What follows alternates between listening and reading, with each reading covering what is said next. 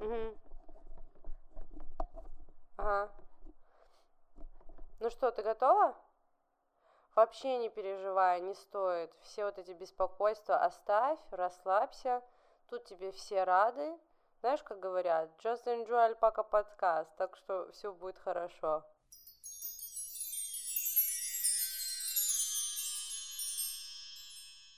Вас беспокоит боли в суставах? У вас ломит в пояснице? Жизнь не приносит вам былой радости? И мне тоже.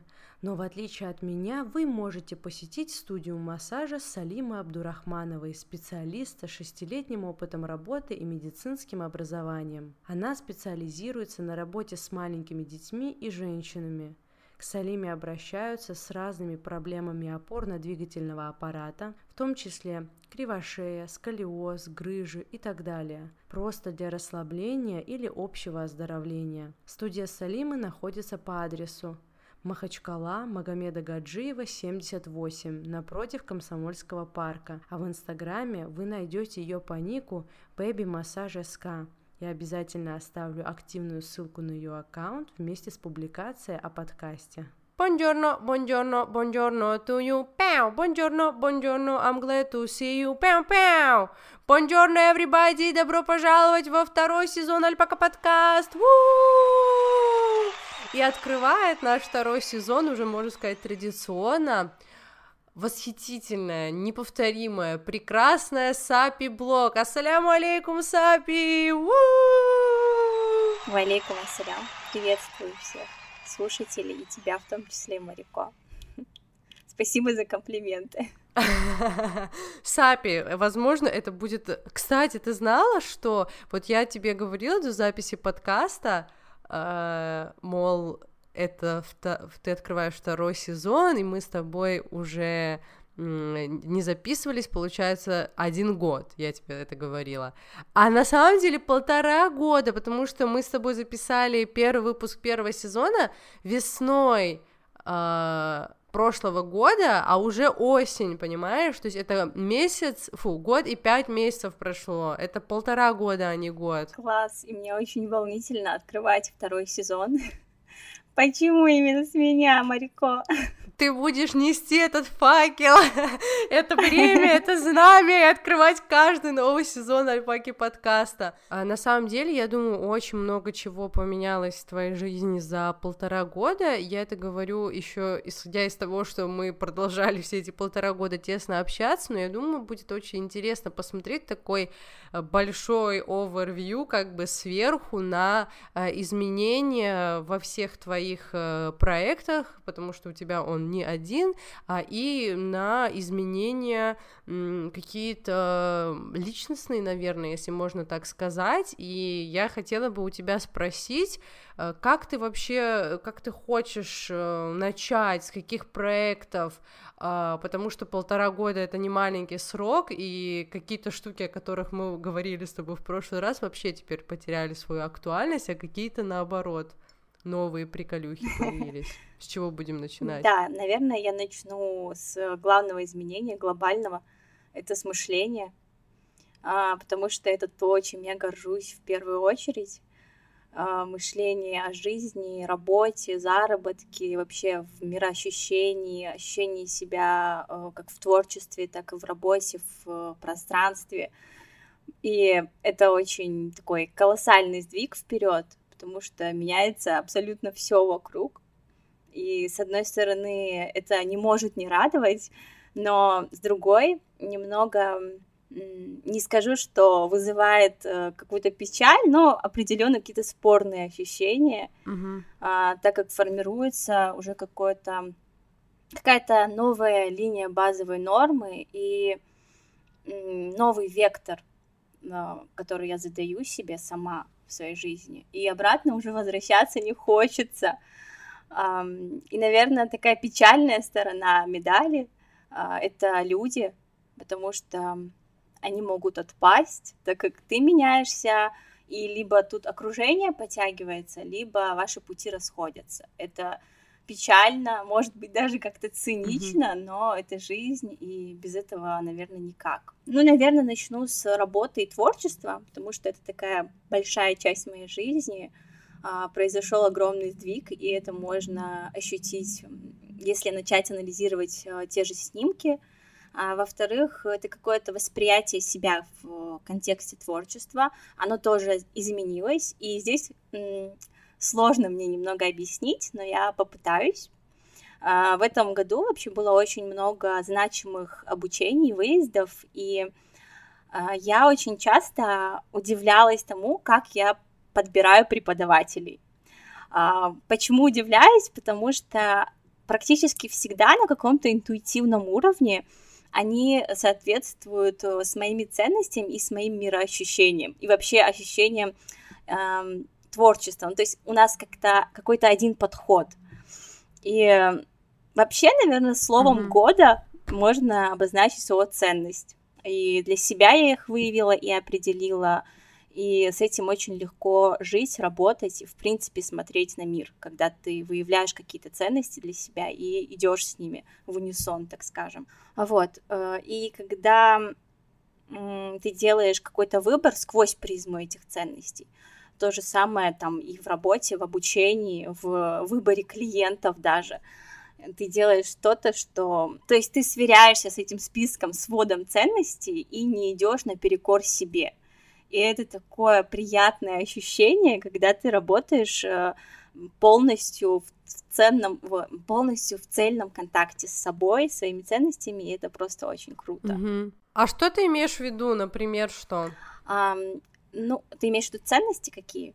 Или или что? Э, да, да, да, да. Я правильно понимаю, что ты говоришь о том, что твои ценности определяют то, как ты организовываешь свою работу над каким-то проектом и э, вообще определяют, то будешь ты работать над этим проектом или не будешь. Ты можешь вот конкретно э, про этот механизм какой-то конкретный пример привести? А, да, если говорить про работу как фотографа, там, например, а, бывают такие клиенты, для которых важно сделать только то, что в тренде. То есть они видят, что это сейчас э, хорошо ранжируется, это сейчас популярно, и они делают это исключительно потому, что так надо, и так диктует э, общество Инстаграм. А я же больше про то, чтобы делать то, что соответствует фундаменту какого-то бренда. То есть не то, что популярно, а то, что с тобой вяжется, что, то, что совпадает с концепцией бренда. И, допустим, если это какие-то этичные бренды, например, пусть будет э, э, чехлы для макбука из эко-кожи, и, естественно, ты понимаешь, что у него есть определенные принципы, у него есть определенный, определенный концепт, который он заложил в создании своего бренда – mm-hmm. и ты не будешь делать, эм, не знаю, то, что не соответствует этому бренду, если ты понимаешь, о чем я. Если говорить в работе с людьми, то, mm-hmm. то то же самое, тот же принцип. Ты сверяешься с собой. Для меня, как для человека, очень важна ценность честности. И это, это говорит о честности с собой, о честности перед окружающими, и я не буду никогда работать э, с людьми, для которых, эм, знаешь, важно идти по головам, и эм, для них э, не важно, что, что их выбор, их э, действия, они причинят вред, возможно, окружающим, а, и я именно про вот этот вот процесс. То есть я сверяюсь, что для него важно. Для него важен успешный успех любой ценой, либо для него все-таки важно его лицо и каким бы ни был э, дорогостоящим mm-hmm. проект, какими бы, какие бы плюшки он мне не приносил, я, наверное, не буду переступать через себя, потому что это самообман, это такой мыльный пузырь, в который ты себя э, помещаешь. Вот. И э, мне кажется, что, знаешь, mm-hmm. ты можешь убежать от кого угодно, но от себя ты не убежишь. Ты есть сам у себя, и твои вот эти вот мозговые процессы, и твой внутренний критик, он тебя достанет из недр самый-самый... Везде знаю, с тобой. Да-да-да, он всегда с тобой, и поэтому очень важно а, сверяться именно с тем, что ты хочешь делать и что ты не хочешь делать. Но, в принципе, у меня и в обучении mm-hmm. так происходило. Я как уже упомянула, на интуитивном уровне выбираю этих людей. Я уже не понимаю, почему, я просто иду за своим сердцем условно. Так э, недавно было на обучении в Питере в мае. Я часто отслеживала, как слова преподавателя, по сути, э, это обучение фотографии, но на, на первом же занятии у меня была куча новых выводов, инсайтов, как можно модно сейчас говорить эти все слова ложились просто на сердце, потому что часто слова, знаешь, сказанные в нужном месте в нужное время, а, и на подготовленную, так скажем, почву, они просто способны какие-то чудеса творить. И когда ты находишься uh-huh. в процессе поиска себя и своей какой-то точки зрения, именно фотографии, я сейчас говорю, ты за каждое слово как будто цепляешься, как за какой-то спасательный круг, и он постоянно, вот преподаватель Максим, он говорил только одну вещь, и эта вещь просто самая важная, это то, с чем я иду и сама себе пытаюсь внушить, это отпускай контроль. То есть у тебя есть, он говорил, у тебя есть все, у тебя есть данные, чувство цвета, стиля, но твой контроль, который ты берешь с собой в процесс создания кадров, он тебе рушит все. Это на самом деле моя главная проблема всех заваленных съемок, которых также, кстати, немало. Это мой чрезмерный контроль на самом деле. И он примел... Ты, кстати он... же даже вчера на телеграм-канале у себя опубликовала такой скриншот про то, что а, я не знаю, о чем именно там шла речь, потому что ты обрезала, но там, видимо, был какой-то твой телесный недуг соматический, там была его психосоматическая основа, что вся причина в твоем вот этом гиперконтроле, желании все контролировать. Да, и я тебе сейчас скажу, это ячмень на левом глазу, и а. как оказалось, это это мой контроль, да, который я стараюсь отпускать, причем я считала, что я абсолютно не контролирующий человек, то есть вообще контроля во мне ноль, но как показала жизнь, как показали эти полтора года, а, вот, его во мне очень много. И он привел тогда пример фотографа, который, он говорил, может месяцами просто готовиться к предстоящей съемке, очень тщательно, детально продумывать все моменты, но когда включается свет и камера, он отпускает просто все. И вот это то, это та конечная точка, к чему я сейчас стремлюсь в своей работе. Я надеюсь, я когда-нибудь дойду до него, и все будет очень mm-hmm. хорошо. Если говорить о каких-то теперь осязаемых вещах, у меня появилась э, онлайн-платформа, сайт, где можно обучиться, приобрести все мои продукты буквально в два клика. Там настроены все оплаты, и я просто счастлива. Это то, к чему я стремилась, что я улучшала. Я помню твой манифест стори, когда у тебя появились оплаты через сайт, как ты этому радовалась. То есть фактически это, э, ну, полноценная онлайн-школа фотографии, можно так сказать, да, верно? Да, абсолютно. Там сейчас есть курсы по фотографии, есть курсы по личному бренду. Это такой продукт, который я записала с психотерапевтом. Я им очень горжусь, но я его пока не продвигаю, потому что Чукча это не умеет делать. А, Чукча только продукты mm-hmm. умеет создавать.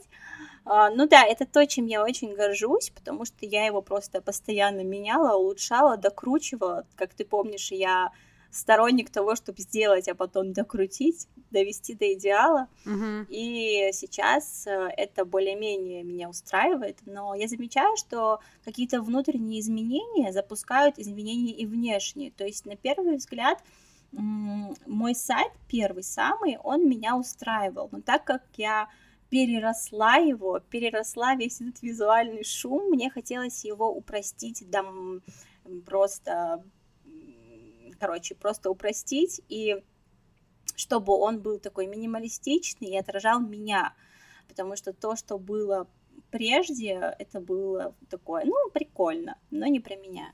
Очень хочется, чтобы все, что я делала, оно соответствовало истинным моим каким-то эм, запросам, что ли. Вот, и, конечно... Кстати, упрощать какие-то визуальные такие дизайнерские решения, это очень сложно. И когда да. обычно у дизайнера просят создать какой-то визуальный продукт а, с таким вот критерием, что, ну, чтобы по-простому выглядело, да, по-минималистичному, на самом деле это еще сложнее, чем сделать что-то такое помпезное, многоуровневое, многослойное. Поэтому вот в этой а, простоте в ней тоже есть как бы сложность. Я да. думаю, что про людей влю точно так же. Конечно, забавно, но у меня на макбуке наклеен стикер э, усложнять легко, упрощать сложно. И это тоже такое, такая да. напоминалка для меня, что, пожалуйста, давай проще. Вот. И, наверное, не могу не отметить свои падения, потому что это будет неправильно, mm-hmm. если я стану говорить только о взлетах. И так меня считают, знаешь, в кулуарах мои а, знакомые подруги Навальным. То есть недавно прозвучала такое, такая фраза, то есть ты как Навальный, они видят только твою вот эту вот какую-то движуху, но не видят то, что внутри, они не понимают. И я сейчас понимаю, что да, есть какая-то дистанция между мной и аудиторией, потому что а, я не привыкла говорить о каких-то неприятностях, что ли, каких-то случаях, где... Ну, ты вообще личные моменты не транслируешь, э, можно да, сказать. Да, я, и лич... я и лично не транслирую, и какие-то страдания свои внутренние не транслирую, потому что для меня, я тоже сейчас этим работаю, как-то, знаешь, мне хочется самой тебе, себе сказать, да соберись ты, да хватит. И mm-hmm. я очень не люблю себя вот в таком вот состоянии, когда я ною, и как будто бы я превращаюсь в какую-то, знаешь, скрипку, которая постоянно и нудит, нудит, нудит, и мне не хочется этого, но на самом деле я понимаю, что я какими-то своими рассказами о чем-то не очень приятном, возможно, кому-то помогаю, потому что мы с тобой говорили mm-hmm. в начале, что да, есть такая штука, что сейчас все транслируют только свои успехи, о том, как у них все круто получается, а то, что там внутри, никто не рассказывает. И жаль, да, я постараюсь mm-hmm. как-то более лояльно к этой стороне своей относиться и рассказывать. И вот как раз-таки начну, да невозможно не сказать Сделай им... первый шаг. Да, сделаю этот первый шаг с трудом. Я очень волнуюсь, у меня трясутся руки. А, возможно... Мы с тобой. Да, неправильно будет не говорить, что а, у меня случилось впервые в жизни за сколько там лет я уже живу, 26 лет, самое сложное, а, очень сильное выгорание, граничащее с а, депрессией, потому что я на самом деле ощутила все эти последствия, и да, не побоюсь этого слова. И сейчас даже очень сложно, когда говорю, как будто чуть голос дрожит. А, это очень такой значимый для меня был период, который подсветил эм, довольно много всего, и я до сих пор как будто бы, знаешь, расхлебываю последствия. Mm-hmm. И это связано в том числе с потерей близкого человека, и потерей я зову не только смерть, потому что люди уходят немного иначе также. И все это повлекло за собой какие-то внешние и внутренние изменения. Во-первых, uh-huh. столкнувшись с этим, я ушла в очень сильное отрицание вообще всего своего состояния. Опять-таки вернусь к тому, что да, я не люблю быть слабой. И э, я не рекомендую этого делать вообще всем, кто с этим сталкивается. Не хочется, конечно, раздавать непрошенные советы, но старайтесь как-то не обесценивать свое состояние, свою боль и не пренебрегать этим чувством а, и не маскироваться под вот этой вот маской «я сильный, и я и так справляюсь», потому что очень плохие, омерзительные, можно сказать, вытекающие. А, и это mm-hmm. отрицание, оно очень подпортило и эмоциональный фон, и физическое состояние. И доходило до того, что у меня просто все падало из рук, свет, камера, не знаю, фоны.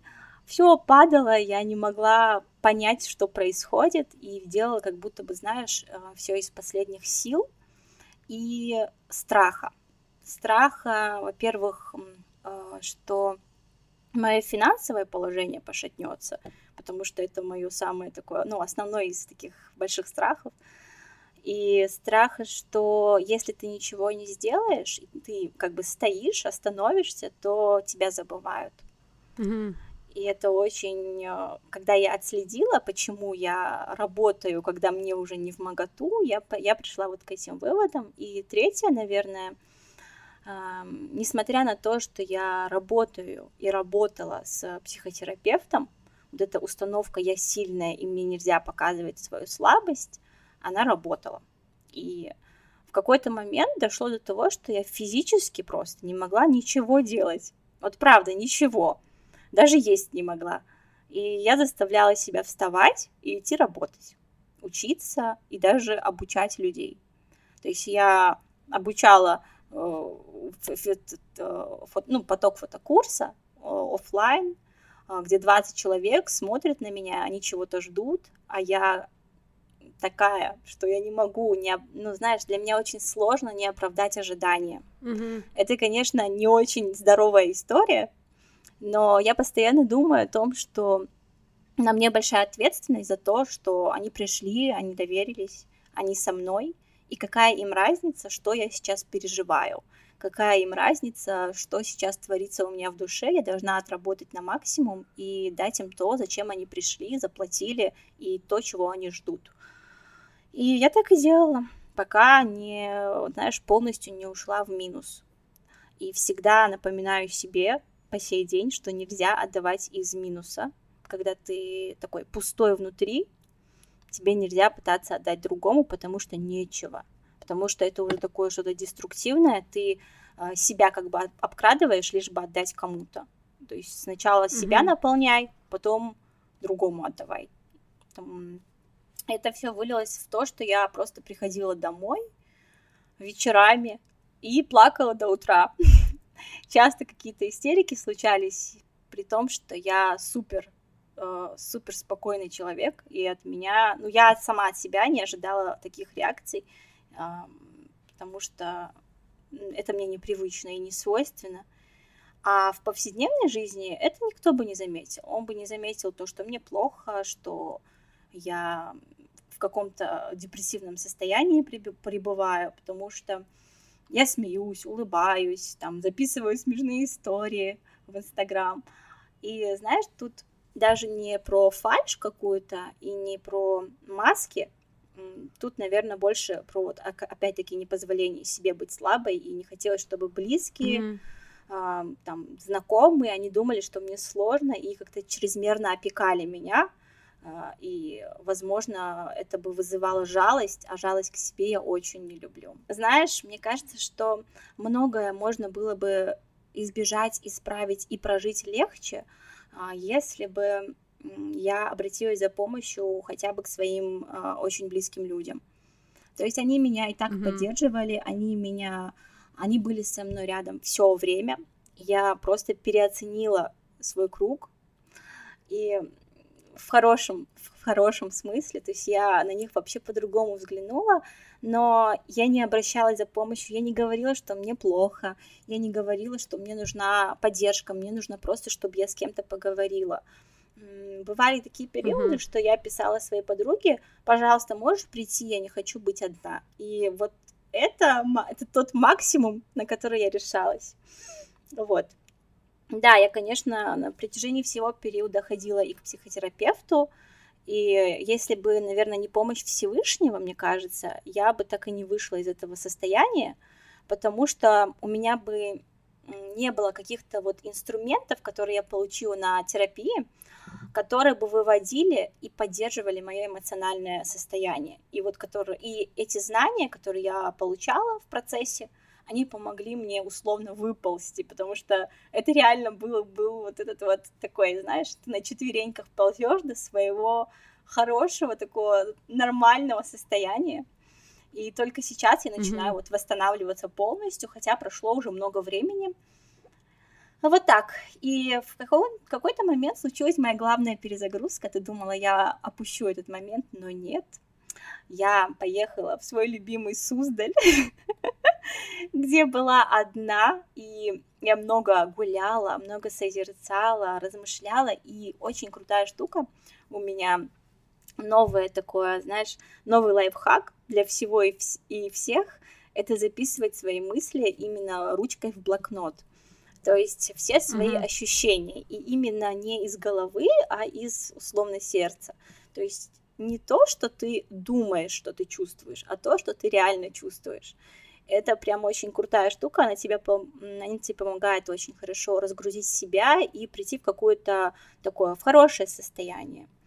Мне стало намного легче, я какой-то вообще каким-то другим человеком вернулась оттуда, и это не может не радовать. Наверное, вот так. Почему тебе так нравится Суздаль? Что тебя вообще связывает с этим местом? Я помню твою первую поездку и под каким впечатлением ты была, но как ты, как ты бы могла это объяснить? Я не знаю, это какое-то просто внутреннее ощущение, это природа, которая полностью отличается от нашей. То есть у нас э, очень много красивых мест, и за это лето я это поняла еще больше, потому что было очень много поездок но там ты ощущаешь какое-то я не знаю, я не могу описать это чувство, я могу его только прочувствовать, потому что там ты ощущаешь какое-то очень странное спокойствие, и эта природа, она абсолютно другая. Там я в первый раз увидела бобра, я никогда бы здесь не увидела бобра. То есть я, я плыла по реке, увидела бобра и начала кричать бобер. На меня очень странно все смотрели, ну, типа, бобер и бобер. А когда ты... Особенно учишь... бобер, да, он повернулся и крикнул «Сапи!» Я была очень была счастлива, но я, э, я пожалела, что я не снимала в этот момент, он быстро исчез.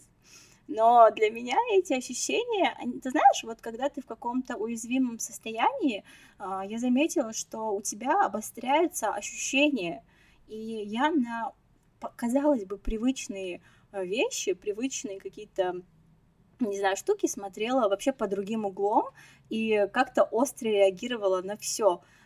И эти ощущения, они прям обострились. И в этот момент я попала в Суздаль, и мне кажется, что, возможно, в каком-то своем обыденном состоянии я бы вообще там не заметила бы этого бобра, условно, не заметила бы всей красоты, но тогда я попала вот опять-таки в нужный момент, в нужное время, и все сложилось, сложилось именно так. Мне кажется, вот это можно такое сверхчувствительное восприятие можно сравнить с состоянием, как будто бы вот ты без кожи, и этот порог, он э, так изменен, что даже небольшой там ветер или небольшое легкое прикосновение ощущается тобой как что-то э, как что-то очень сильное, серьезное. Да, мне тоже кажется, что э, это обостряет все абсолютно чувства, и это просто очень классное состояние. Ну, было бы хорошо, конечно, если бы мы к этому состоянию приходили не вот так вот деструктивно, а были всегда в этом состоянии. Я, кстати, а, поняла, что вот э, ты спрашивала, что изменилось за год. Я переболела второй раз болезнью, которую нельзя называть. Я mm-hmm. переболела, и в этот момент у меня пропало чувство вкуса и обоняния. И тогда я осознала, насколько я относилась к этому, к этим чувствам, а, знаешь, как само собой разумеющиеся. Я настолько... Да, да, да, как данность. Нас... Да, когда оно пропадает, ты начинаешь его ценить еще больше. И когда хотя бы чуть-чуть вернулись э, вернулось обоняние, я так была счастлива, я просто нюхала все вплоть до освежителя воздуха и думала, боже, какой приятный аромат. И, наверное, здесь та же самая история. То есть мы начинаем ценить, как только вот оказываемся без или в каком-то уязвимом состоянии почему-то. А как ты считаешь, вот на все эти процессы, а, которые происходили, повлияло ли то, что параллельно с индивидуальной работой с психотерапевтом ты еще была в групповой терапии на целых трех э, уровнях? А, да, и некоторые, знаешь, я как э, наркоман, который подсел. Некоторые я проходила повторно, потому что понимала, что есть э, запрос и есть э, темы, которые я не проработала. Я считаю, что да, это повлияло, конечно, и я вообще отдаю должное э, работе с внутренним миром, то есть со своим ментальным, ну, то есть о каком-то физическом здоровье, да, при, принято говорить, принято о нем заботиться, за этим следить, но о ментальном здоровье много, мало кто задумывается. И напрасно, почему вообще я считаю, что это важно, потому что работа над собой, какими-то своими, знаешь, страхами, затыками, установками, это очень важный аспект жизни, Потому что каждый раз, когда ты пытаешься начать якобы жизнь с чистого листа, недавно услышала в подкасте такую очень важную мысль, что в новой жизни у тебя старый я.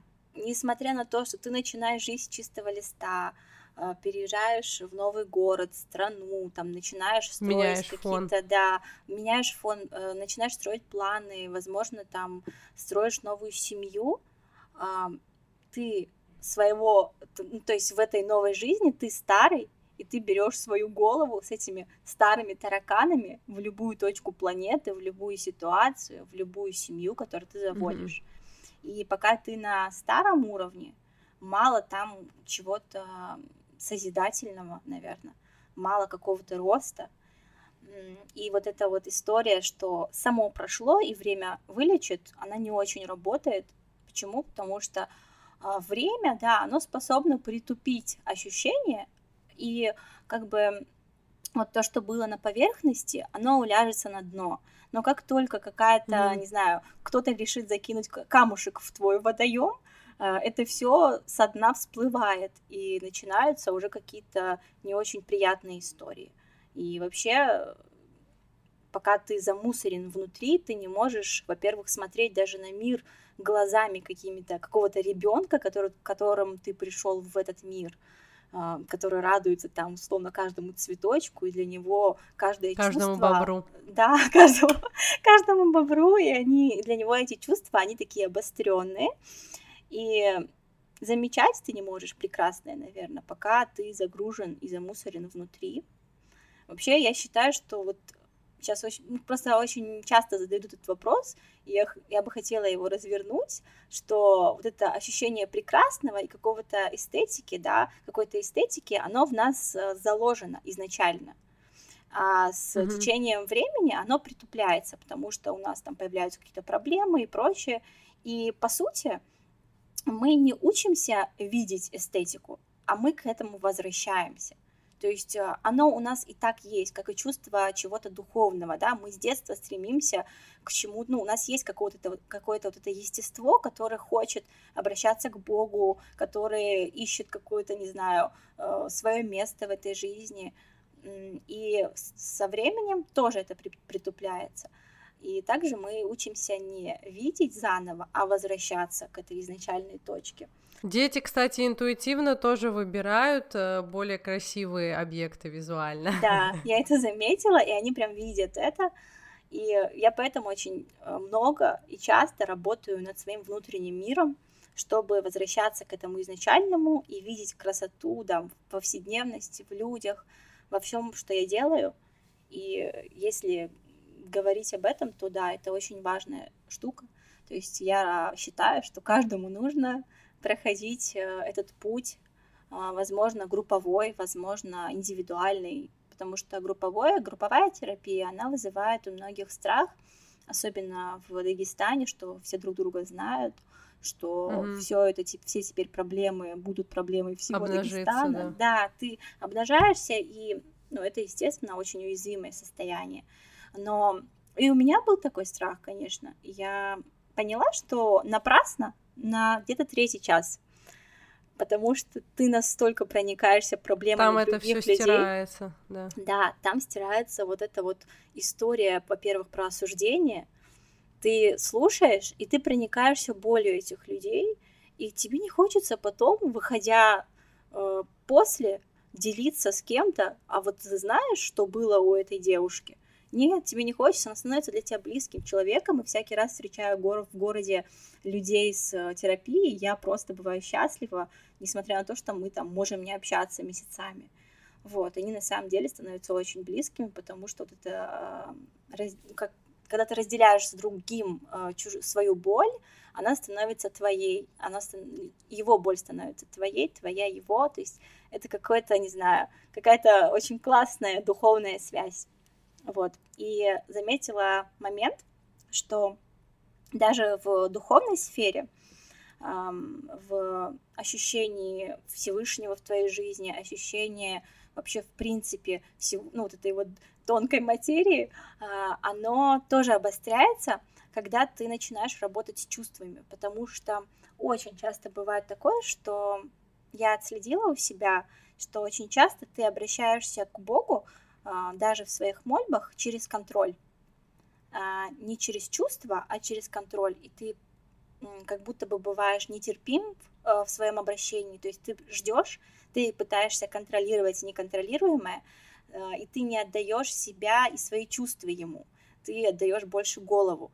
А религия и вообще вся духовная вот эта сфера, она только на чувствах построена. И очень классным, классным инсайтом для меня стало вот именно это, что э, когда ты работаешь, по сути, со своим внутренним состоянием, с терапевтом, ты еще и э, как будто бы к Богу больше приближаешься, потому что ты учишься чувствовать э, его в своей жизни, его, когда обращаешься к нему, ему, его, когда обращаешься к нему в молитве. И это просто очень классное чувство. Я, я бы хотела, чтобы его кто-то испытал, и у меня прям идут мурашки, когда я об этом говорю, это очень меня радует. Можешь ли ты сказать, что по прошествию вот всех этих событий э, ты уже все оправилась, и сейчас просто ты уже на такой э, лайтовой реабилитации, или ты все еще вот в этом процессе восстановления? В августе я поняла, что все. Ты пережила это или? Да, mm. я поняла, что все, я. Мы поздравляем тебя. Спасибо. Я очень рада и... Здесь будут эти фанфары. Я очень-очень рада, и это просто меня тормозило а, много, ну вообще и меня, и, и мое творчество, мою работу. Я, меня это, я себя за это очень корила. То есть я не могу позволять себе быть э, в состоянии, когда я ничего не делаю, ничего не могу. Как это так? Потому что у меня такого не бывало раньше. Вы все еще слушаете Альпака подкаст. Сапи, расскажи, поделись историей про колбасу. Почему она меня преследует? Она меня преследует еще Суздаля, и я считаю, что это какое-то проклятие колбасное. А, в Суздале мы снимали на мастер-классе, я была, кстати, мы снимали разные композиции и выдавали нам рандомные коробки с содержимым, с реквизитом. И в нашей команде я говорю, пожалуйста, хоть бы мы не снимали колбасу. И что ты думаешь, выпадает колбаса? И на меня все так косо посмотрели, блин, ну кто тебя тянул за язык? Вот, в общем, мы справились. Хотелось, конечно, творить что-то очень красивое, но, но нам попалась колбаса, но мы справились. После этого, по приезде, я поняла, что от меня теперь не отстанут все колбасные магнаты. Потому что пришла на съемку одна колбаса, но я ее удачно отсняла. Пришла вторая, и здесь я не могу похвастаться удачной съемкой, потому что ее было так много, и это были абсолютно разные снимки, то есть нужно было делать снимки для там каталога, делать какие-то ну, красивые композиции с реквизитом. То есть было очень много разного формата. У нас нет большого холодильника, и нам приходилось как-то это все очень быстро отснимать. В первый раз случилось то, что у нас, э, как оказалось, не было света сутки, и эта вся колбаса испортилась. Пришлось снимать все заново. Я была в ярости, я сняла эту колбасу, с, со счастливой душой приехала домой, и на утро поняла, что семичасовая съемка просто пропала на флешке. Oh, no. Я... Я просто не знала, что делать. Колбасный рок. Это реально колбасный рок, потому что я пыталась восстановить кадры, я пыталась, что только не пыталась сделать, у меня не получилось. И мне пришлось снимать это заново.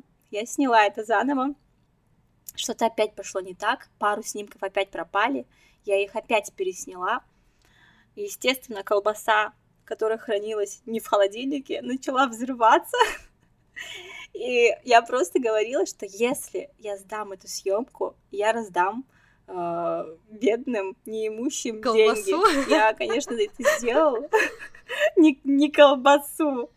И теперь я просто не могу видеть эти баннеры в городе с этой колбасой. Я просто мимо них прохожу с закрытыми глазами. Хотя, по сути, этим стоит гордиться. Такая твои колбасы на всех маршрутках этого города.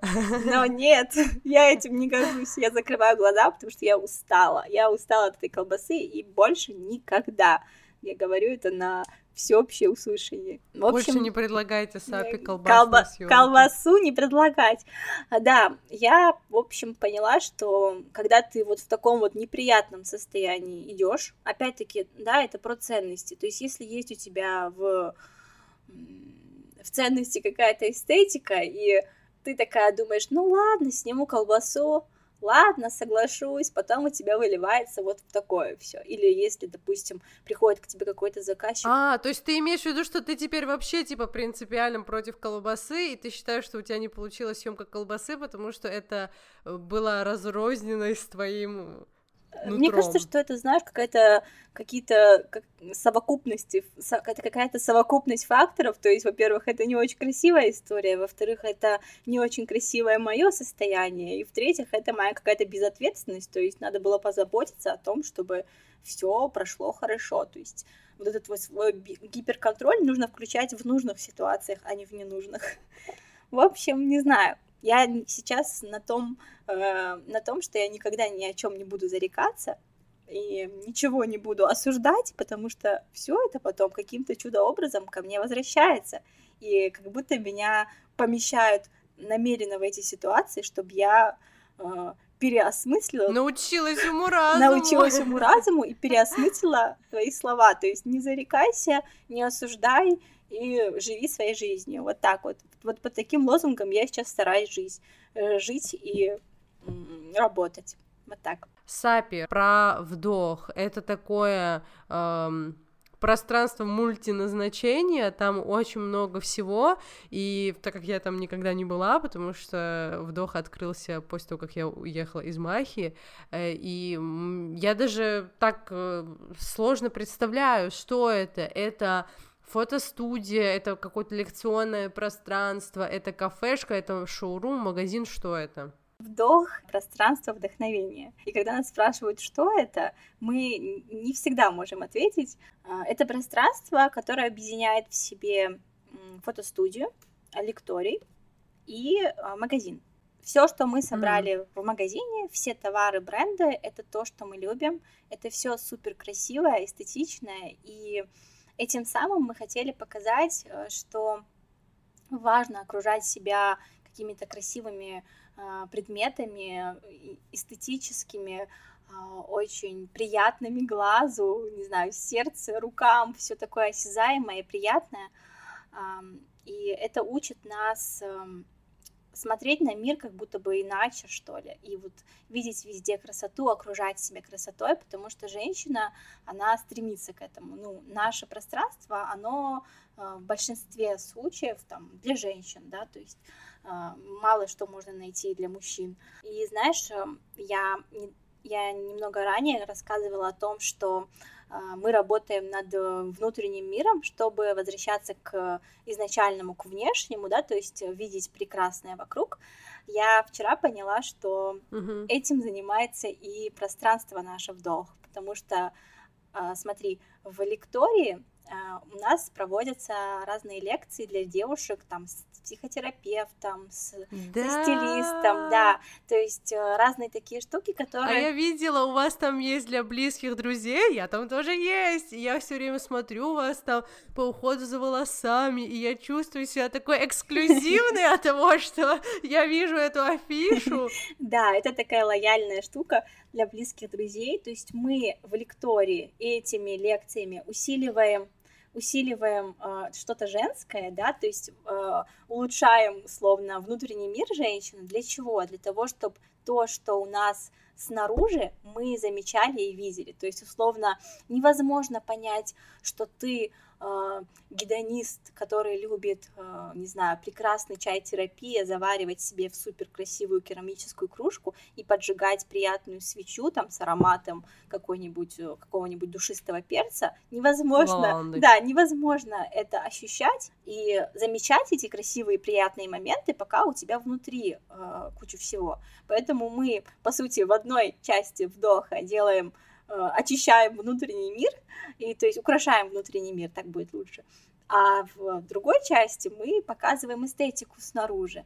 И вот я поняла, что даже в этом а, есть моя главная ценность и мои главные интересы, и, по сути, те, то, чем я занимаюсь в жизни.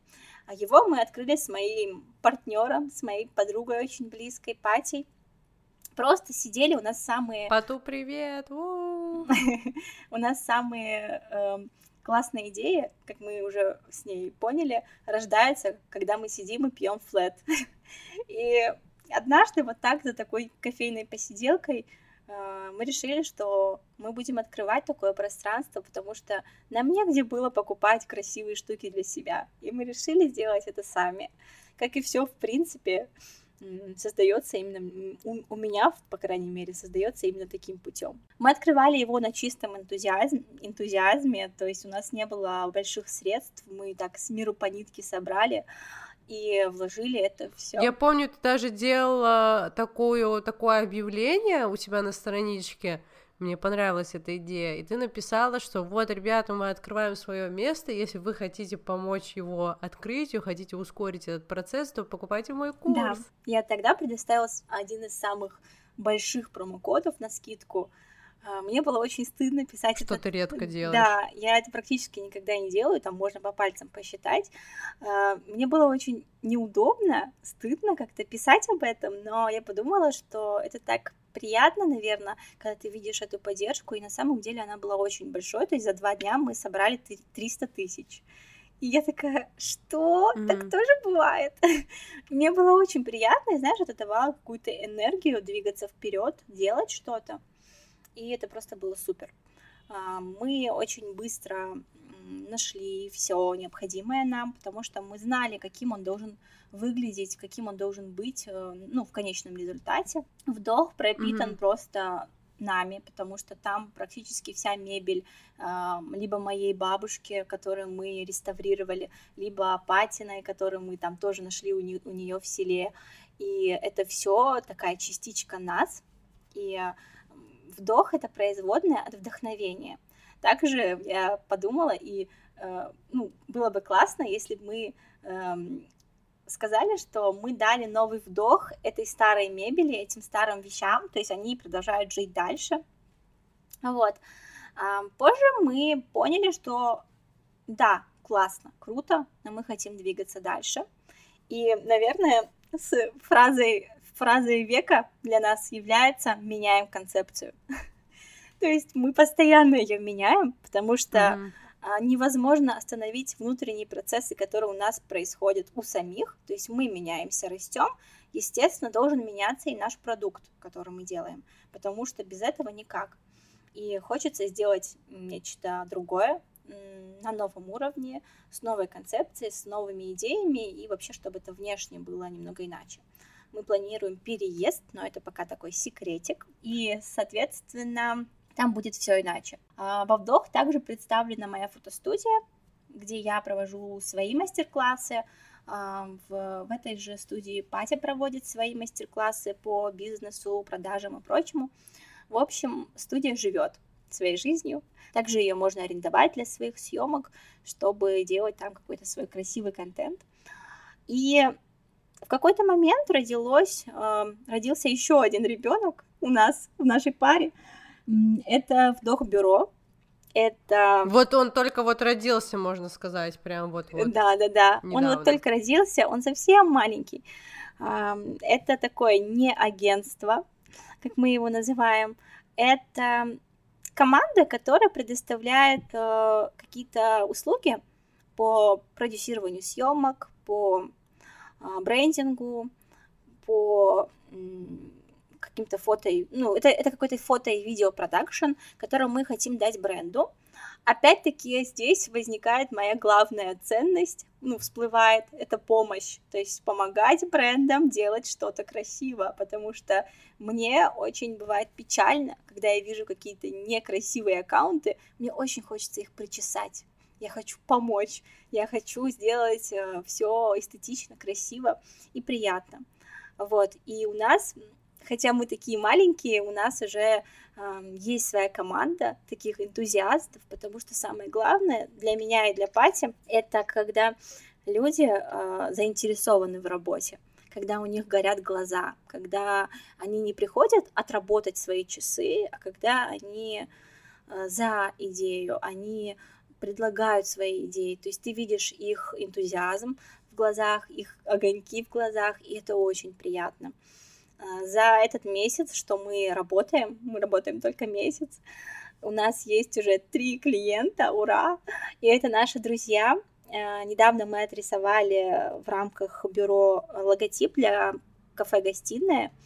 Мы ее очень любим и проводим там большую часть... О, гостиная. Угу.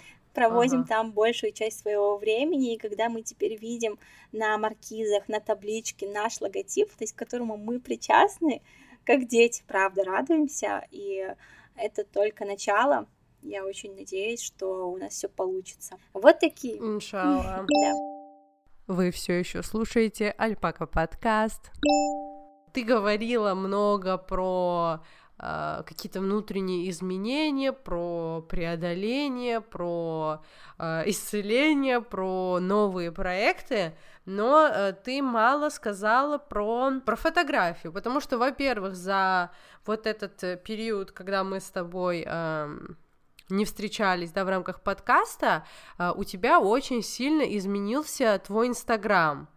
Uh, поменялись, то есть, то это какие-то для меня цвета, например, они у меня не ассоциируются с тобой, но они ассоциируются не то чтобы с тобой, а вот как будто бы вот именно с этим периодом твоей жизни. Вот у тебя там такой болотный, эм, ну, болотный не в плохом смысле этого слова, что типа как болото, а вот такой цвет, как бы глубокий зеленый, и мне кажется, вот он э, хорошо описывает вот этот период, в котором ты э, находишься. Я не знаю, возможно, это у меня какое-то искаженное ощущение. Я помню, ты даже делала э, опросник, и там люди голосовали, типа, с какими цветами э, ассоциируется твоя страничка, и для меня это всегда было про яркость яркость, и не потому, что до этого у меня накладывается там образ скрипториума, который был э, ярко-желтый, цвета солнца, лимон и такой и так далее. Просто мне кажется, а, это вот такие твои цвета, возможно, даже какой-то фиолетовый. И для меня было такой неожиданностью, я, по-моему, даже как-то воспротестовала там в ответ на твою историю, что был выбран вот такой вот э, глубокий зеленый цвет. Вот я не знаю, кроме болотный, каким его словом можно описать, но я не хочу говорить тоже болотный, потому что это ассоциация с болотом, но это не связано с самим болотом, просто вот такой вот как бы глубокий зеленый цвет. И э, я когда смотрю твою э, ленту, мне почему-то кажется, что как будто бы скоро там поменяются цвета. Вот мне вот так вот кажется. Не знаю, может быть, я ошибаюсь. Я бы хотела, чтобы ты про это рассказала, про э, вот этот ребрендинг твоей страницы, потому что ты начала его в другом стиле вести. Там появились у тебя еще э, обложки, за которыми скрыты вот эти вот э, сами фотографии, то есть э, сейчас, когда открываешь твою, твою страничку, там не такой формат э, портфолио, а там где-то есть просто такие однотонные фото, вот с чего вообще тебе пришла идея нового стиля твоего инстаграма, почему именно эти цвета, даже фотографии, которые ты туда закидываешь, они очень поменялись, а, и еще хотела попросить тебя вообще вот про про себя в роли фотографа, то есть про фотографии что-то сказать, потому что э, за последнюю неделю два крупных э, аккаунта репостнули вот эту твою фотографию э, из, го из гор. Я была очень горда, когда, когда за всем этим наблюдала. Э, да, все, говори теперь ты. Так, начну по порядку. Да, э, ты правильно подметила, что произошел ребрендинг моей страницы. Дело в том, что а, с самого начала я воспринимала свою э, страницу в Инстаграм как э, некую площадку для размещения своего портфолио и только. То есть я не задумывалась, какой там текст, я не задумывалась, подходят ли они друг под друга, а, хорошая ли у меня лента. Я просто грузила все свои кадры. В какой-то момент, э, и в частности после пройденных курсов по терапии, ну, э, в том числе и терапия, в том числе и какие-то курсы, связанные с, лич... ну, с каким-то ведением личного аккаунта, а, привели меня к мысли, что я немного переросла период, когда мой Инстаграм это только мое портфолио. когда мне захотелось делиться какими-то мыслями, писать какие-то темы, разговаривать, размышлять, то есть э, все, весь вот этот мыслительный процесс перетек из моих, э, моей папки в заметках в мой Инстаграм. И тогда уже было как-то, ну, немного странно для меня публиковать там пост про изменения и инсайты под какой-нибудь э, баночкой с вареньем. И Или колбасой. Или колбасой, тем более. А, мне захотелось, чтобы это и визуально отражало меня и мое видение самой себя. И да, можно отследить просто, как постоянно менялся весь контент и цвета в том числе. Я это, в принципе, изменение цвета в своей жизни замечаю и в своем гардеробе. Ну, то есть сейчас это такие спокойные оттенки, возможно, даже немного приглушенные, эм, которые, я считаю, полностью сейчас отражают и мое состояние. Не скажу, что оно плохое, но оно вот такое, какое есть, и они отражают меня в действительности. То есть с изменениями какими-то внутри происходят изменения снаружи. Это в гардеробе, в, в Инстаграм и прочем. И сейчас меня вот прям очень радует моя страница. Я я, конечно, слежу за тем, что я выкладываю, то есть у меня есть отдельная папка, где я прям часами могу переставлять фотографии э, в разные места и смотреть, подходят ли они друг другу или нет. Это прям такой медитативный процесс для меня. Да, и Почему? Звучит очень. Ага. Да, и для меня э, стало это очень, ну, такой одушенной стало. Вот, и почему я начала прятать картинки в обложке? Ну, только потому, что они там иногда не подходят под мою цветовую гамму, которая есть в аккаунте. И я за этим очень так внимательно слежу, и мне хочется, чтобы все выглядело красиво, причес... причесано, эстетично. Только, только поэтому. Да, и стиль, естественно, тоже поменялся. Но скажу как фотограф и расскажу про свое видение этого в целом. Я считаю, что если у фотографа на протяжении какого-то определенного периода времени, ну, например, года, один и тот же стиль, то он не растет. Я очень э, стремлюсь к росту, к этой, знаешь, такой точке, которой, к которой я приду, но понимаю, что эта точка — это еще одна ступень к новой точке.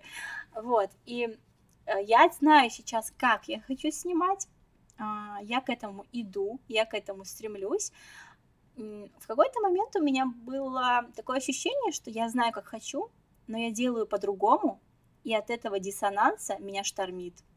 Это ужасное состояние, на самом деле, если вы его ощущаете, гоните его прочь. Ну, то есть не надо бороться с этим чувством, да, проживайте его, понимайте, что, да, у вас сейчас вот такой вот период, но не зацикливайтесь на нем, как я, потому что это может привести, наоборот, к нескольким шагам назад, то есть ты уходишь такой, да, типа, да ничего я не умею.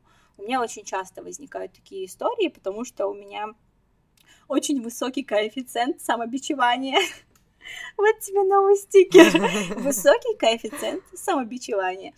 Вот. И да, я, в общем, да, я, я стараюсь э, менять себя, свой стиль, свое видение, и хочу, чтобы а, мои фотографии, они были отражением меня в действительности, и они были так, таким, знаешь, каким-то современным видом э, натюрморта, что ли.